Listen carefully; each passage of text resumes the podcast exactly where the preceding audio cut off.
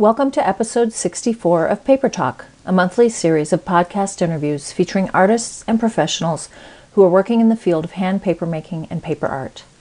I'm Helen Hiebert, and I run Helen Hiebert Studio, a hand papermaking studio in Colorado's Rocky Mountains, where I create artist books and installations. I also host the annual Red Cliff Paper Retreat and papermaking masterclasses here in the studio, and I teach online classes about paper, light, and books too. Find out more at helenhiebertstudio.com. Today I'm talking with Meg Black, an artist and art historian who studies historical works of art and connects her work to the great artists who have come down to us through the ages. The subject of her work is nature and its impact on our sensory experience, and she studies how artists have recorded nature and considers these approaches in her own designs. She doesn't try to copy the natural world as she sees it, but rather as she feels it. Black's paintings and wall reliefs are made with abaca, a fiber that she is constantly discovering the potential for and is challenged by. She finds that the texture of this material provides an almost three dimensional quality to the surface of her work, mimicking nature in all its splendor. We talk about how she discovered papermaking in college, how she was the first intern at the Women's Studio Workshop, the evolution of her pulp paintings, and how she sells her work through galleries and art consultants. Enjoy our conversation. Meg Black, welcome to Paper Talk. It's lovely to meet you. Thank you. It's great to be here. Yeah, so um, I'm looking forward to talking all about your journey with paper and your using paper as a painting medium. Um, so, uh, tell me a little bit about where you grew up and any artistic influences in childhood. Okay, sure. I actually didn't have too many direct artistic experiences as a child. I, I hate to paint my parents as Philistines, but they were business people. They really were not involved with the arts. So mm-hmm. my experiences are pre- pretty limited. I loved to read. I read every Nancy Drew book there, you know, and then some. And then I moved on to Agatha Christie's. I rode my bike everywhere. I would just get on my bike and go for hours and just figure out how to get home. And where was this? This was I'm sorry, this was in Syracuse, New York in the okay. 70s. You can tell kids going off on bikes for 10 hours and then coming home and nobody really cared. That yeah, we're a similar age, I think. yeah, it was pretty good. It was it was the time to be a kid on a bike. Mm-hmm. And then there was a few things though. My sixth grade art teacher, again the 70s, scheduled a happening at the Everson Museum of Art in Syracuse, and that was one of I. M. Pei's first designs, very famous oh. early design of I. M. Pei. And a happening, for those who don't know, is like a performance art piece. I mean, I think we, we eventually started calling it performance art. But what a thing to do for a sixth grade art teacher. She had sixth graders on the stage of the Everson Museum doing this like um, live presentation and we're going in and out of the stage. I'm sure it was completely bizarre, but it really stuck with me that we had this pre- this um, experience. I just loved it. Uh-huh. And then in eighth grade, I I won a poster contest for the bicentennial. That was in 1976 and I took cake decorating classes on my own accord. My first job was going to be a chef. I was going to be a pastry chef, but I didn't take art classes till high school, to my senior year of high school. So I kind of break the mold. I mean, most people are artists. They they can tell you they st- started with art very early, mm-hmm. but I was from a business family, and I think that's why I didn't really know there was this issue with commerce and creativity growing mm-hmm. up. I only understood commerce and I was going to apply it to creativity. So I didn't know that there was a philosophical divide between those two, which probably in the long run served my purposes. Yeah. And what kind of business was were your parents in? Yeah, my dad was a stockbroker, which was okay. a very old fashioned stockbroker. He would drive around and ring doorbells trying to sell stock. Okay, oh, so wow. it's not like today's financial advisor. It was a very different thing. Uh-huh. And then my mom was a hospital administrator. She was in charge of budgeting and okay. buying and selling things for the hospital. So either it's genetic or my in, in, my DNA DNA or we just had a lot of conversations around the kitchen table that I picked up on. But that became my business ends of things as I was, you know, reading my bikes, reading my books and riding my bike. And then over time they, they merged. I think, I think I can safely say that's what happened. Uh-huh. Uh-huh. And so you mentioned your senior year or high school. Of what? high school. So I started taking art classes in my senior year of high school. I just, I always, I used to walk by the art room and think, oh, those kids look like they're just loving it. And I wanted to be one of those cool kids, right? Mm-hmm. But I was too busy taking classes, you know, for college, what have you. And so finally, my senior year, I had time to take art. And I was so nervous going into the room. I still remember it. Uh-huh. And at first, of course, my attempts were nothing so great. But eventually, I started copying album covers, which is something a lot of kids will do. And there's in art education, you know, circles, there, a, there's pros and cons to that idea. But that's where I really started switching on the idea of drawing and copying things from one source to another. And I just loved it. So even though I started college as a chef, within weeks I switched my major to art. Ah, and so, so where did you go to college? I started, I, I went to SUNY School, State University of New York. I started at a two year school in Cobleskill, and I only went for a semester because once I switched to art, I had to go to a different school. They really didn't have an art major. So I went to State University of New York at Oswego. Um, our most famous alumni is Al Roker. it's our only famous alumni, really. But yeah, that's where he went to school. Every now and then he'll show up with his Oswego stage uh, sweatshirt on TV. Yeah. Um, but I had a very formal education, which again I think really served me well. It, meaning I learned drawing, painting, design, and art history, and not much else. But for me, that digging deep into very little offering really worked because we spent four years figure drawing we spent four years drawing. We spent three years on design. We spent three years on, pay, on printmaking. And it was during my stint in printmaking that I stumbled onto papermaking. Uh huh. Mm-hmm. Yeah, I read that you were using a garbage disposal to make pulp. So tell me that. Tell that story. Isn't that terrifying? no, I've done that. I mean, people, yeah, that is a thing. It's a thing. And yeah. it, this was so pre OSHA because using a garbage disposal without any type of protectors on this thing um, was just, and, and, the drinking age was 18. So let's just put those two together for a Saturday night in the in the print shop, and you've got a really, really potential problem. But um, my professor, who I loved dearly and became a lifelong friend, I think he must have taken a paper making workshop. That's all I can think of because I wasn't really paying attention at the time. And he, I just remember him coming in all excited about making paper. Mm-hmm. And I was a diligent art student. I think, like most art students, we just love being in the studio. You don't have to course us. So I'm right. always in there, and I'm kind of a, a, a rat, you know, studio rat. And I remember him taking a back room, which was kind of a storage space, and turning it into this paper making spot with our garbage disposal. And we were just ripping up um, printmaking paper, you know, the leftover from prints, and throwing them through this disposal, and it would come out mush, and we would make sheets of paper. It was so basic. It was even basic. It, it gives basic a bad name, right? and then we were cooking um, fibers. I think cattails found their way in there. We had no idea what we were doing. Again, he took a workshop, and right. I just picked up on it.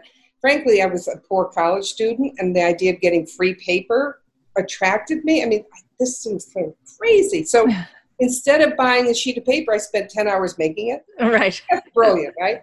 but I enjoyed it, and I was just getting my hands in this pulp and making a mess and just really loving this idea. And of course, now I start throwing fibers into the paper and and then I started trying to print on it with, with varying degrees of success and failures, as you would imagine, and mm-hmm. What have you. But the paper was just there for me to put something else on. It was the background. It was right. white or close to it. whatever colored papers we had ended up being the color of the paper I made, you know. So there wasn't a lot of, there was almost no scientific background to this at all. Right. And were you, uh, how were you drying it? Was it flat or just air dried or, yeah. I don't even know. yeah. It was probably all sorts of a mix of mistakes. For example, we probably threw it onto tabletops only to realize it's the tabletop isn't completely clean. It's going to be right. permanent. I'm sure we made every mistake in the book. Mm-hmm. And because there was no formal education, we didn't even have a paper making class. It was just something we're doing in concert with some other pa- uh, printmaking class. There was just all sorts of bad ideas floating around, but nobody really cared. And there was no, um, you know, there was, again, there was no formal education here. So right. I'm sure we tried putting in between linters, um, cotton, not the cotton linters we would use for paper making, but for print for printmaking you have blotters. Yeah. blotters. Thank you. Yeah. I probably were using blotters and. Yeah, you were making it up as you went. That's cool. We were That's making cool. it as we went. Yeah. yes. And so then I know you uh, discovered the women's studio workshop. So. Yes. So I'm sorry, I didn't mean to cut you off there, but yes. So what happened was probably I was so engrossed in this and just I'm sure that my other professor, who I loved dearly, her name was Rose Imhoff. She, I remember her saying, her saying to me one day, "Can you come see me?" And I said, "Sure."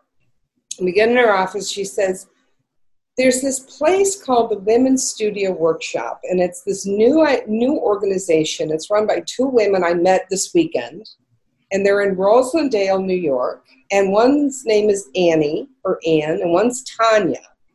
and they're trying to really make a go of this thing. This is in 1983, 1982.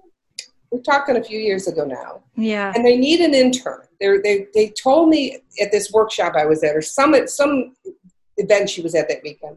They're looking for an intern, and I thought of you. So this comes at me right out of the blue. I, I had not applied. I'm sure now to, to get to be an intern at this women's studio, you'd have to apply.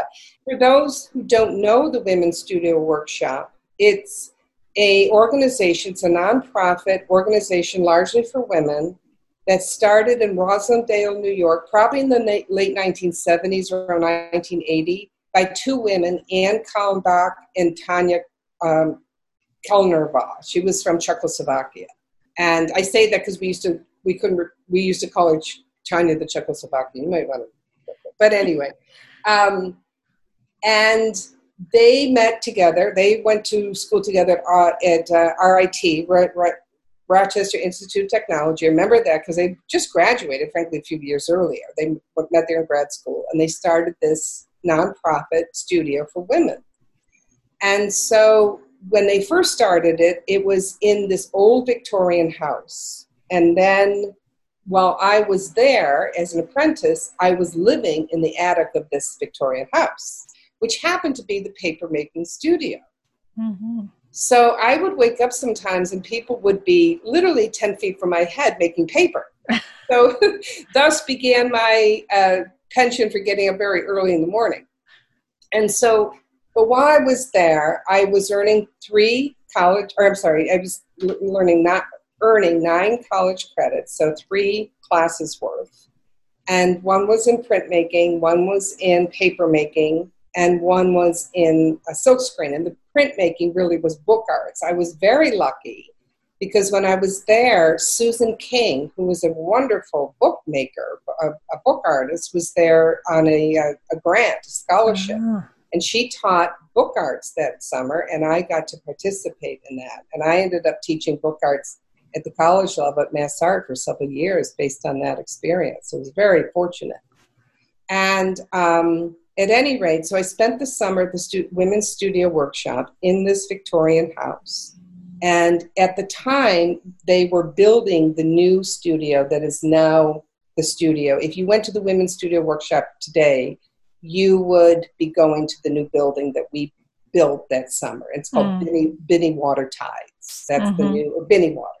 And that's the building that they now use. And my fondest memory is we had to pour the cement floor, mm-hmm. which was apparently part of being an apprentice. so we got out the shovels and the trowels and we poured this floor. And if anyone knows the Catskills in the summer, it's really humid. Well, the skies just opened up on us as we're pouring this floor. Uh.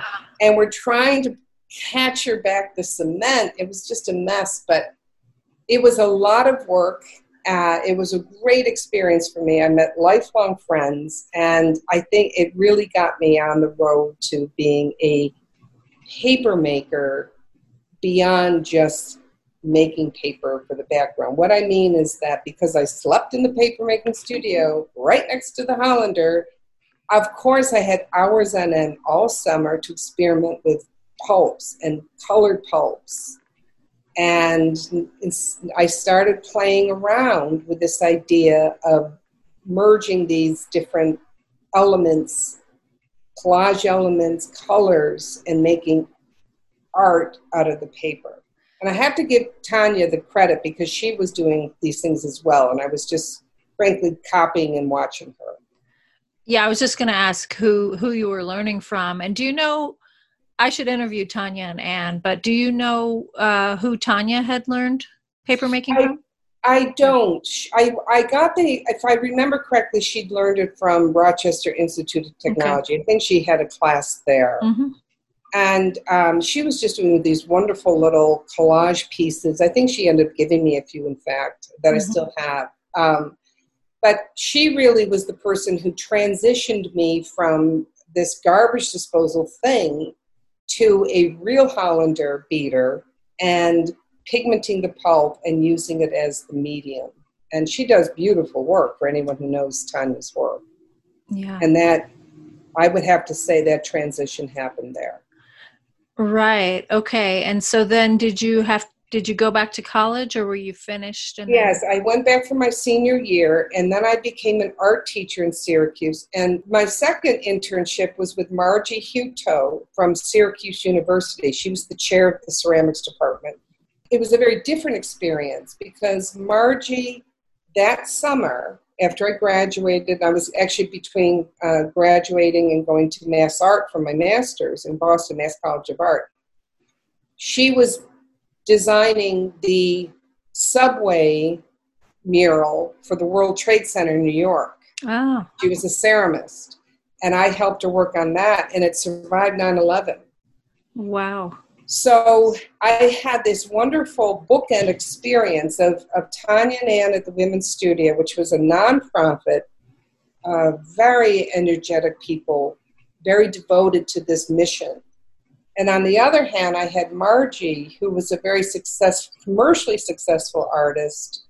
Both of them, Margie was also a paper maker. She was a pulp painter as well. Hmm. So I was able to bookend these somewhat very different experiences, but but really helped me merge my ideas of how much work was it going to take to be successful and how to organize myself for commercial success. And I really have to say both of those experiences proved right now now because we are similar age and i'm I, I love what you said at the beginning that you think your parents Mm-hmm. being involved in business mm-hmm. influenced this. Um, my parents were both highly educated. Uh, my mother was a homemaker, though, and uh, you know they wanted me to go to college, but they never talked about what are you going to do later. I think they just thought I would marry someone who would take care of me. Was there discussion in your house, you know, of okay, you what are you going to do? How are you going to make money?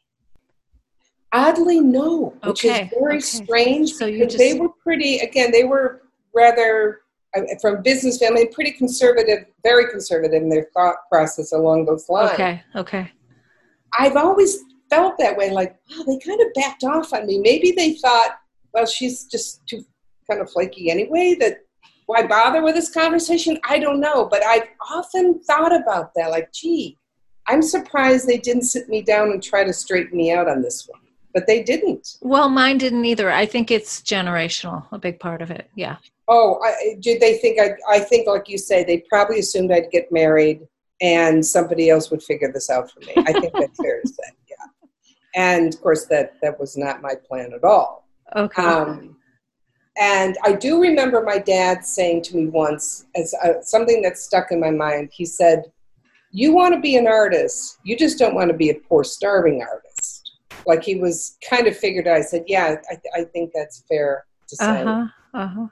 But I don't think I even understood how much his business acumen helped me until I got out of college and graduate school and wanted to be a commercially successful artist with no, um, at this time, 1989, there was no help anywhere as there is now. I mean, as you know, I'm, I work with a, a, a coach, an art business coach. Right. Um, Alyson Stanfield from Art Biz Success. But in 1989, that wasn't happening. Right. Anywhere. Yeah. Art schools taught you nothing about business to bring up the subject of business could be tricky because there was a lot of philosophy that commerce and creativity should not be merged together. Margie helped a lot because she debunked that notion. Mm-hmm, she said, mm-hmm. "Really, I'm I'm doing a, I'm enjoying this thoroughly." So that helped a lot. Mm-hmm. And the women's studio, even for a nonprofit, were making their works for to sell to keep themselves afloat. So right. locally, these these counter experiences from the academic uh, tenet were very important, but there was no help as far as those little pieces that I'm putting together from based on my experience. Okay, so did you? Um, I think you did some teaching, and I don't know if you still do. Did yeah. you get any sort of degree in teaching? And then let's get into your work pretty soon here. Sure, sure. Yeah, I was going to say, yeah.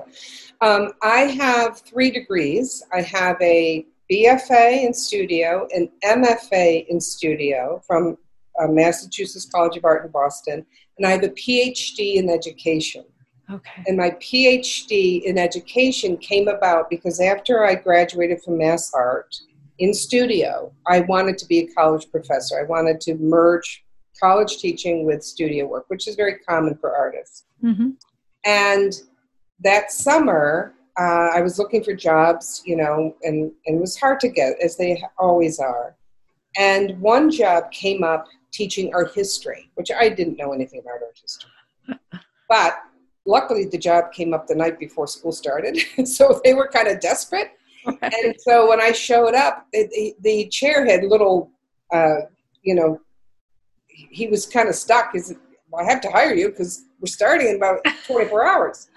So I started teaching art history, and once I started art history, they started hiring me to teach studio and art education. It was in teaching art history that my artwork really took off. Ah. And I really think it's because I started thinking about art history in terms of an artist and, and extrapolating historical works of art. And I noticed my artwork really started to blossom. And that propelled me to ask the question what is it about teaching art history that can benefit a studio artist? And that became the subject of my doctoral dissertation. Oh. So my dissertation ended being called Teaching for the Aesthetic Experience. And I just realized that when you can converse about works of art as the maker or the viewer, you can start to create a storyboard in your artwork for the viewer to engage in. And I would I would summarize it by saying that's what my work has been like ever since. Uh-huh. Uh-huh. Mm-hmm. Okay, so um, so did you always have a studio and where were you working and how were you making paper or sure so painting? yes so my balancing of that teaching experience in the studio even as a grad student i bought a hollander beater oh. what kind I, uh, uh, lee mcdonald made, okay. made my beater he's he's now a professor at mass art um, he made my beater my husband and his friend, who's a welder, built me a wonderful press with a um, jack, a car jack. Thing's fabulous though. No patent on it, but it really works great. But I have my Hollander beater, and that was something that Margie I would say both Margie and, and Tanya taught me if you're going to be this thing, buy the equipment you need to be this thing. Right. So I have had that beater for 30 years and it's never needed servicing, by the way. Um, so I had my Hollander beater. Then my first home studio was in the basement. Mm-hmm. My second one was in a garage, which when you live in New England, that, that has its um, that has its limits. Lots of space heaters. Yeah. And then my third one was in another basement, but I, I literally had a five gallon water jar, you know, for like a five gallon water. And I put quarters in it for years. I just always had it in my studio, no matter what my studio was. And literally just said, someday that's going to be full, and someday you're going to have a real studio. And luckily, my brother's an architect, and he designed a studio for me that is a real paper studio. Oh. I have vacuum table, I have counters, I have windows, I have my Hollander, I have a beautiful working studio. You can see images of it on my website, but I have a beautiful studio. Yeah, and your website is megblack.com. That's correct. Yeah. Um, and so is that separate from your house? It's separate from the house, but it's it's a separate on space the property. on the property. So that has worked well for me because, as you know, being a with paper, the drying mm-hmm. can is a big part of the process, and so it's important for me to have the studio at my house. I also I had two children, so that was e- it was easier for for me.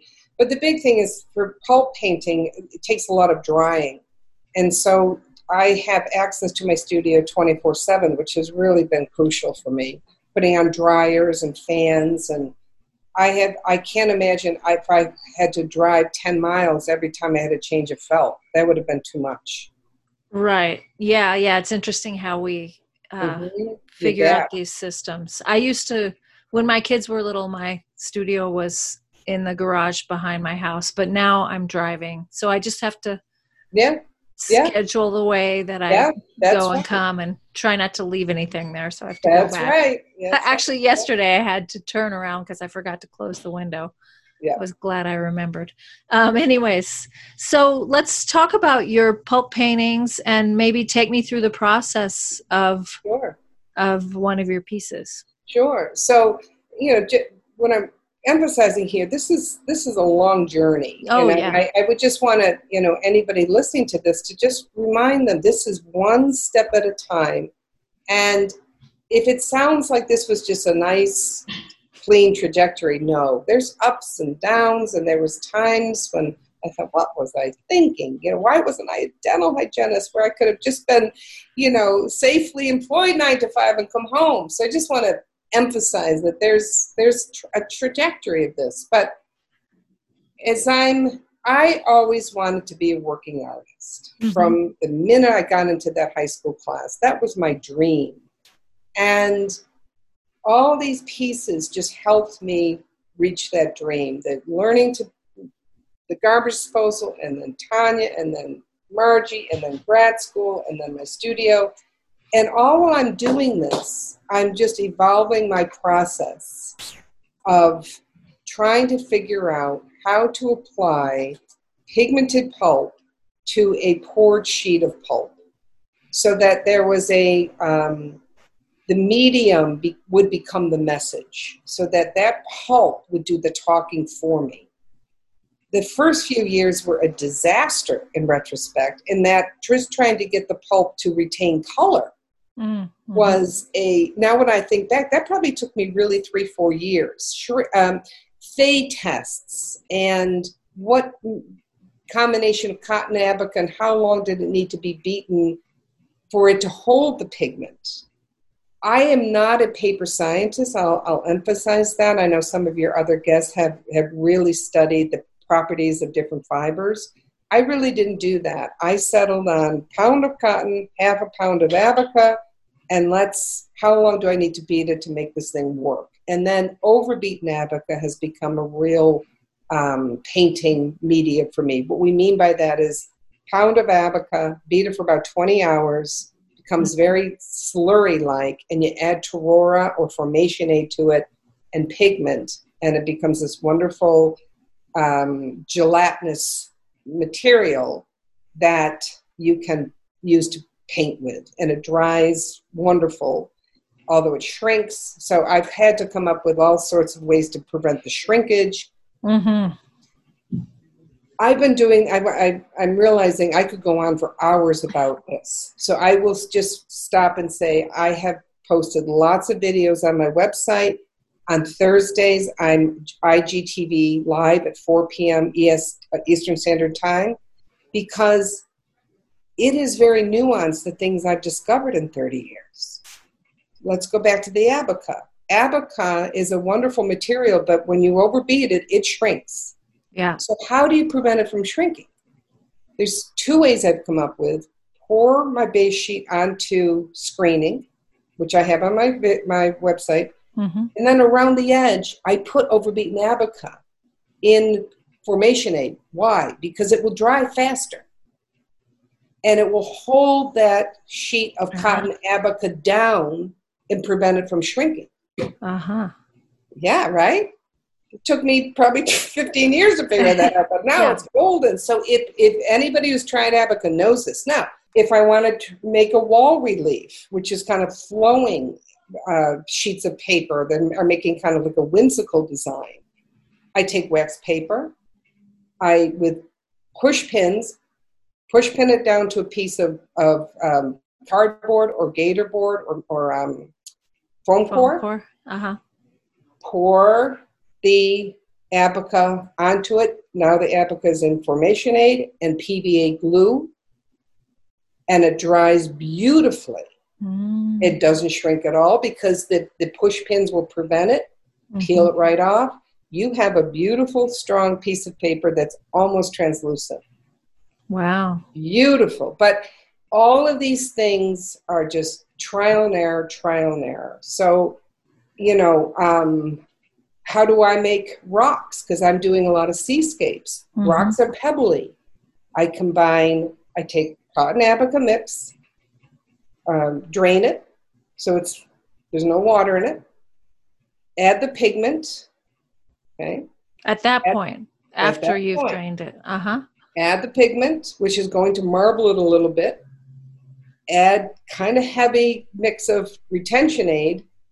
Mix it all up drain it again, and pour it in water, pebble. Mm-hmm. And if you do that with 10 different colors, you have 10 different pebbles for your rocks, and they're fabulous. So, again, I've just realized I have so much knowledge after 30 years, 30 more. 30 yeah. Don't go there, okay? Don't add it up. but I just about a year ago, I started working with Alyson on a more regular basis, Alyson Stanfield. yeah, this- and this is where how we connected, I think, yes. because I work with Alyson too. Yes. She's a business coach. Mm-hmm. Yeah, so Alyson's a business coach, and I felt like after all these years, actually, the business of art had changed so much because of the internet. Again, 1989, we didn't even have an internet. Right. I was just sending slides to people. Mm-hmm. I was driving in my car with my artwork in the back seat and just knocking on the doors of galleries, literally. And mm-hmm. I went to galleries doing that. I don't think you could do that right. Um, but things changed so much that I decided to work with Alyson on a more regular basis. And I realized over the past year, I have accumulated a lot of knowledge as a pulp painter, a mm-hmm. lot. And I said, it's time to share it. Mm-hmm. So I have been doing the IGTV live. I've been um, posting much more uh, regularly on my blog and just sharing my process because I figure someone said to me a few years ago, she said, What's going to happen when you're gone? Mm-hmm. Who's going to know this? Right. And then she got me thinking, I thought, she's right. I don't, I will share any of the things I've learned. I've sh- I'll share all my knowledge. I think that's what learning is you know sharing what you know and and watching other people take it somewhere else and right and i have a question about that because i've never seen you i'm quite active in the national and international paper groups and i have you attended those ever or because those are that would be a place to in person sort of network so sure. i was thinking at the beginning of your career mm-hmm. you could have seen what other people were doing but i love that you just have developed your own techniques i'm not saying anything negative I, oh no no I, mean. understand because and is- then yeah. Giving back too, that would be another network. Mm-hmm. And I think it was working with Alyson that really got me thinking about that. Uh-huh. Um, because, you know, I've raised two children, I'm teaching college, I'm um, applying for grants on, uh, for other academic purposes. I'm, I'm giving lectures about the, the connection between art and art history. And then it dawned on me wow, you've also got this piece that you could be sharing that other people would really want to hear about. So, in the past year, I've joined the North American hand uh, paper makers. Hand paper makers. Mm-hmm. I've reached back out to Anne and Tanya at the Women's Studio Workshop. Mm.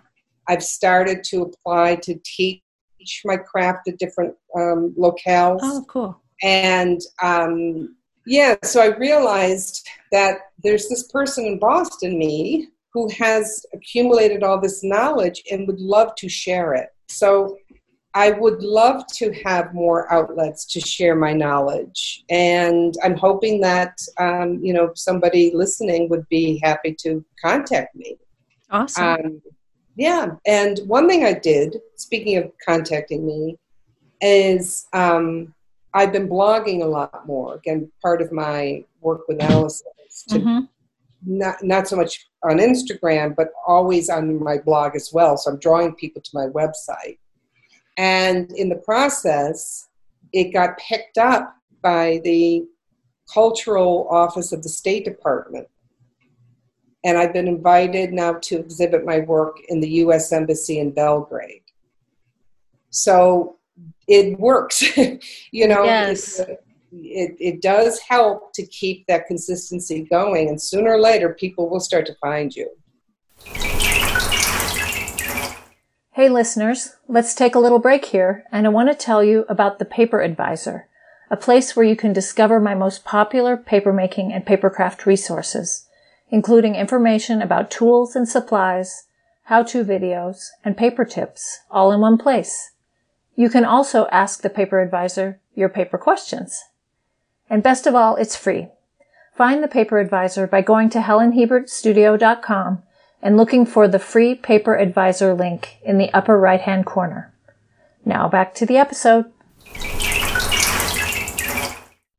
So are you teaching full time now?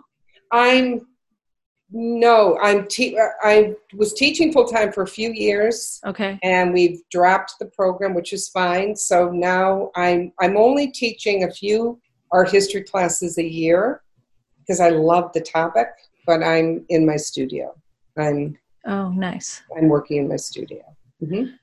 Right. And you've always sold your work. You said you went to galleries, you've knocked yes. on doors first, and uh, I think you're still represented by some of those galleries yes, or new that's, ones. That's and correct. then you do commissions as well. And I'm curious how you get those commissions. And then I know there's a lot of issues with the uh, the fear of paper, the permanence of paper that I'd love to hear your take on. Yes, very good. So again, my my goal was to be a commercially successful artist, and so I started right out of grad school driving, literally driving my paintings to the Cape, Cape Cod, to Maine, to Syracuse, and knocking on the doors of galleries. And they were so intrigued by the process, by the surface. The word texture is always uh, used to, uh, people love the texture of my work. And the subject matter was recognizable, was representational, seascapes, gardens, landscapes. So it, was, it, it had a commercial appeal.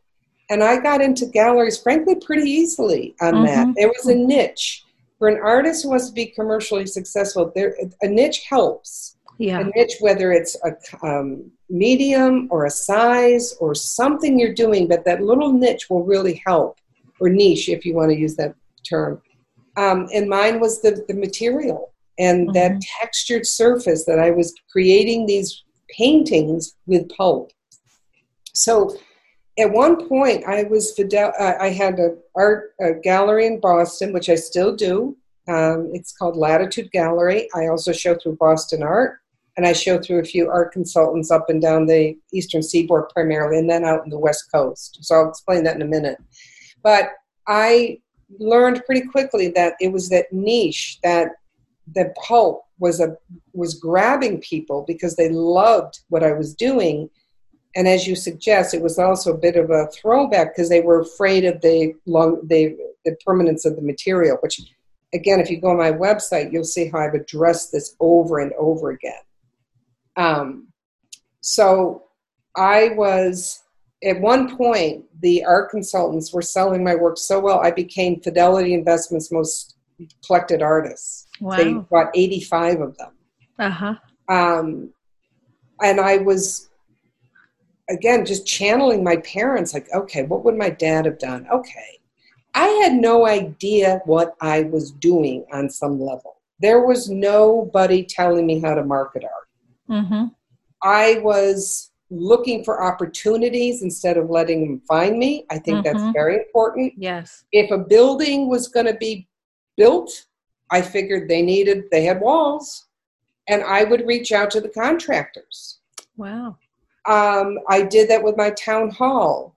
We were building a new town hall, and I reached out to the descendants of a collector who had just passed away. Would they want to commission me in her memory for a painting for the town hall. Were you on Alyson's podcast talking yeah. about this? Okay, yeah. so there's we'll put a link in the show notes yeah. to that because that's a fascinating story. Yeah. Yes. And it's a great story of how to find an opportunity mm-hmm. because they're not going to come to you. Right. I've published catalogs of my work and sent them uh, to to potential collectors and art consultants. Um, a patron of mine years ago was the CEO of a, um, a hospice. So when they built new hospices, mm-hmm. I would say, "Oh, you know, I'd like to be in this collection." They were having a fundraiser for this hospice, and so I don't donate my work typically, but my dad had died, and we've used hospice, so I offered to donate this painting for this fundraiser in his name. And let me tell you, I marketed this thing from soup to nuts. I made videos, I posted, I blogged, I did interviews, and they raised for this one painting $25,000 wow. they got for the painting. Nice. Yes. That's wonderful. And of course, I went to the big reception, mm-hmm. And this was a great way for me to network with people. Right. So I think anyone wanting to be a commercial artist, I would strongly suggest you work with an art business coach, an art business coach, because it is a different trajectory than a business coach. There's the art world is very different.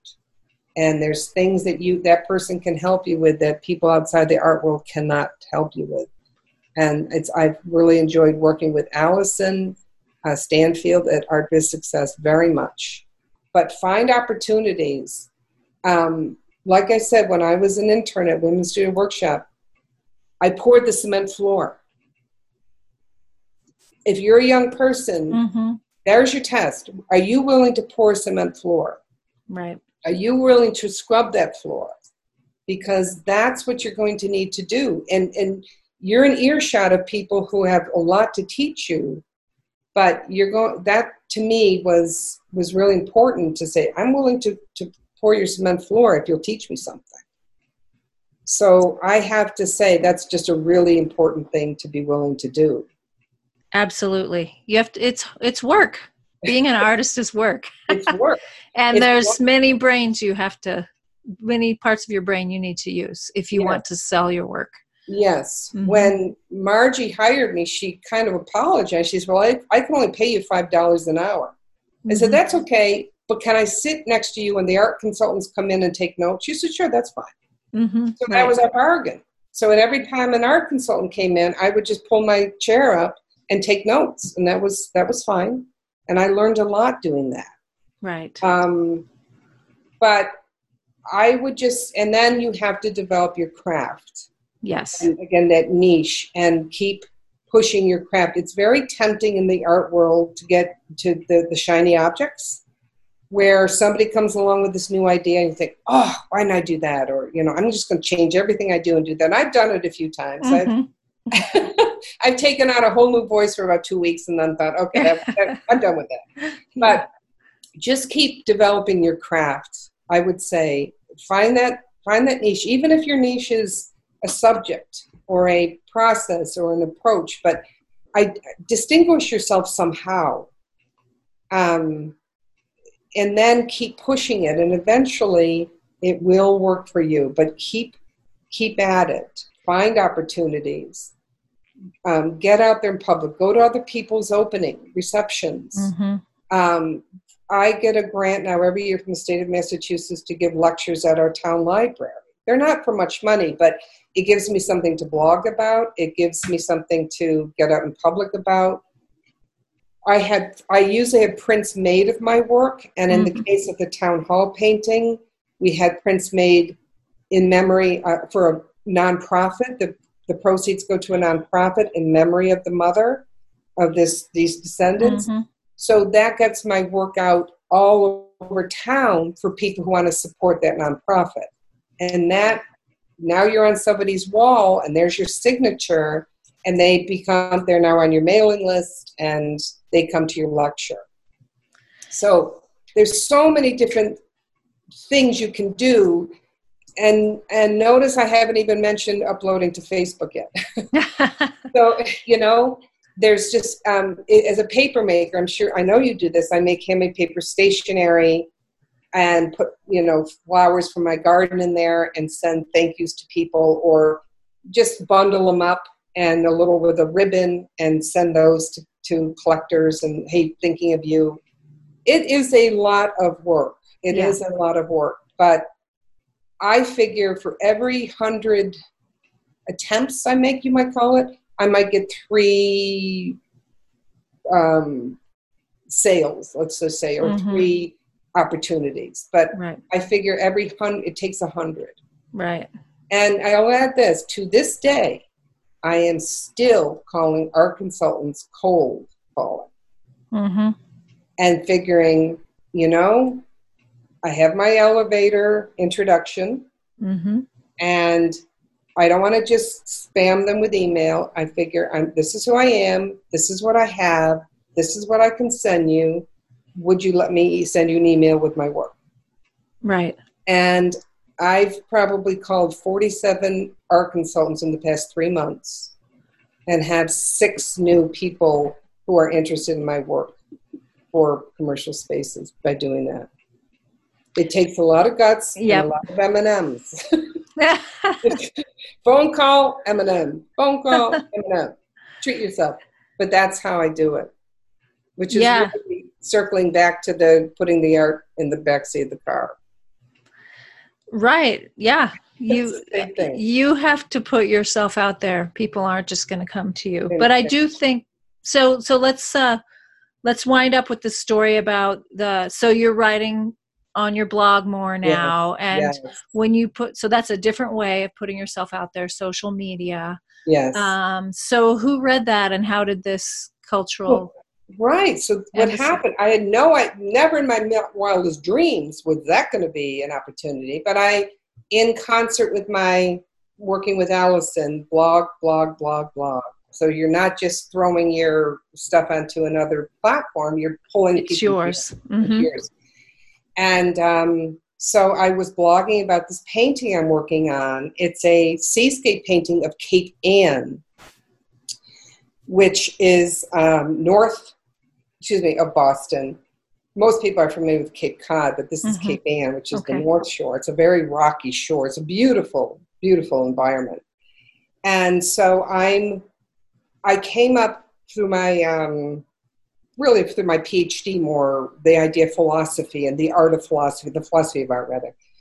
And I saw this metaphor of these rocks and water of my own journey as an artist. You know, rocks are so tough. Mm-hmm but mm-hmm. water can crash against them, and a good New England storm can move those formations all over. And I, that's really life, you know.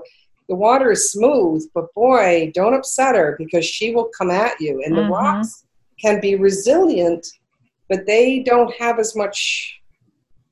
It's a push and pull of life, you know. So I don't want to have the rocks against the, the water, but I just saw that metaphor of that working yeah. with but against so I've been blogging about that metaphor of resilience and, and life's journey And what happened was the cultural office of the State Department was notified by the ambassador to Belgrade that they want to have an exhibition of American seascape painters in the embassy in Belgrade for the year 2021. And would she and her office pull together some samples of American seascape painters? So this was not a pulp painter or a paper maker, this was the subject of seascapes. Right. right. And she starts, her office starts probably Googling American seascape art and it came up, and that was that diligence of blogging. Mm-hmm. And she sent the blogs to the embassy, to the ambassador, and, and he and his wife said, Oh, we'd love that painting. And I think it was not just the subject, but it was the story yeah. of the American seascape and the rocks and water and the metaphor and the resilience. It just had a narrative to it that the blogging brought to them to the to the content of the of the art and so i am now going to be exhibiting in the embassy and i will be uh, in the catalog and on the state department website and this will just open up a whole new audience for me and again i never spent 10 seconds in all my marketing ideas some crazy some you know uh, right. beneficial never did i think this one was coming up and so it just it was just a fluke. In fact, I, I read the email about five times before I actually thought it was actually real. Real, yeah, yeah. Yeah, that's a real email from these people from the State Department. So very exciting, very, very excited about this. Yeah, that's really cool. And I think um, having a presence online is such an interesting thing maybe for you and me who we started out with no internet and now it's and now we're kind of i feel like a dinosaur when like my kids oh. can do anything on the oh. computer i'm like i think i know you should be able to do that but i don't know how to do it i know anyways yeah. um but but the story piece mm-hmm. that's really I think yeah. that's something that can really work online because yeah. if somebody finds you and then just starts digging in, mm-hmm. watching your Instagram stories, learning your process, reading your blog. I mean, mm-hmm. I have people tell me they feel like we're friends and I've never met mm-hmm. them just because of the what they've read that I write. So it's a really good marketing tool. Yes, and I have to say your blog, your Sunday paint, uh, paper is really how we met. And I am okay. I'm so impressed that every Sunday it's in my inbox and it's got so many links and so many people involved. It's really a gift to the paper making community. And I know you put a lot of time into it, Helen. And uh, on behalf of everyone in this community, I just want to thank you for your hard work. And you've really been a great resource for us. So. Oh, thank you. Well, it's really fun uh, for me to put it together. And I, I love so many aspects of paper. So it's a place where I you can do. kind of you, it, it pull it all together. Yeah. it, you do. You love it. Yeah. I, I, your, your lampshades just blow me out. Yeah. just, just the lampshades. Yeah. Well, um, so let's just wind up. Tell everyone where they can find you online, and we'll put these this information in the show notes too that people can visit. Thank you. Thank you. Yes, yeah, so I am on Instagram and Facebook as Meg Black Studios. And I do post I try to post every day. And then on I do IGTV live on Thursdays at four o'clock. And I, I it's only like 10, 15 minutes. I try to just focus in on one thing I'm doing. Um, so this week I, I'm going to be focusing in on, I, I think it is the rocks and water, how to do the rocks, you know, how to do the pebbly look for the rocks, I believe, but you'll have to check. And then, of course, those go on to IG, uh, the, vid, the TV, so they become permanent. Right. Um, this won't come out for a couple of months, so this will be, th- right. that will be there then. Yeah, right, right, yeah. So whatever I'm working on, I just turn on the camera for like 10 minutes uh-huh. and again, I I would love to have my name out there more. If you don't mind me using your platform to say that, no, as a pulp painter, because I feel like, boy, I really have a lot to share here, and I'm happy to share it. And um, I would like to, you know, to do that because it's it would be sad to spend all this time and just sort of take it with me you know? So i'm trying to be more um, available through our our communication through our through our outlets through our platforms. Yeah. So i do a lot of videos. I upload them to my um, website and you know a lot of them process videos. I try to walk people through the process and i'm happy to share anything and I'm happy to do workshops, give workshops. Uh, I'm always asked to give workshops in my studio. One thing I do when people buy the prints, I put their name in a hat, and then they can win a workshop with me. And I give it once a year, and five people win the workshop, and they love it. Oh, so um, yeah. So, so you do a workshop once a year at least. Do you do other workshops in your studio? I probably will, mm-hmm. and I'm happy to. I, I, um, you know, sometimes you can you offer them and then it, it things you know life yeah. gets in the way. I'm sure you we've all had, especially with COVID. You know, right. obviously it's been yeah. kind of tricky. But I'm probably going to start offering more in 2021 and just see what happens. I've had people from as far away as Bermuda tell me they'd come to a workshop. So we'll see. You know, we'll see what happens. But I'm happy to to entertain the idea. That's for sure. Yeah, I bet if you plant the seed and do the marketing, the people will come. they, will come. yeah, that probably yeah. will happen. Yeah. So well, that's my my next adventure is like I said to just become more public with my process uh, and share it with people who want to learn. Yeah, well, thanks for sharing here, and I look forward to sharing this with listeners. And um, it's great getting to know you, Meg. Thank you, Helen. This was fun. Hey, paper friends! Did you know that I write a weekly blog called The Sunday Paper, featuring stories of people doing exciting, innovative, and beautiful things with paper? Sign up at helenhiebertstudio.com slash blog. I'm also creating a lot of content over here, and the best way to stay up to date is to join my newsletter list to learn about free tutorials, online classes, workshops, and the annual Red Cliff Paper Retreat, which takes place right here at Helen Hiebert Studio. You can sign up at helenhiebertstudio.com to receive my e-newsletter. This wraps up our episode, and if you enjoyed it, I'd appreciate it if you could leave a review over on iTunes. This helps other people find out about the podcast. Special thanks to Gary A. Hanson for the sound editing and Peter Thomas for the music. Visit helenhiebertstudio.com and click on Paper Talk, where you can find out more about them Subscribe to the series via iTunes and listen to other episodes and access all of the archived shows. I'll talk to you soon.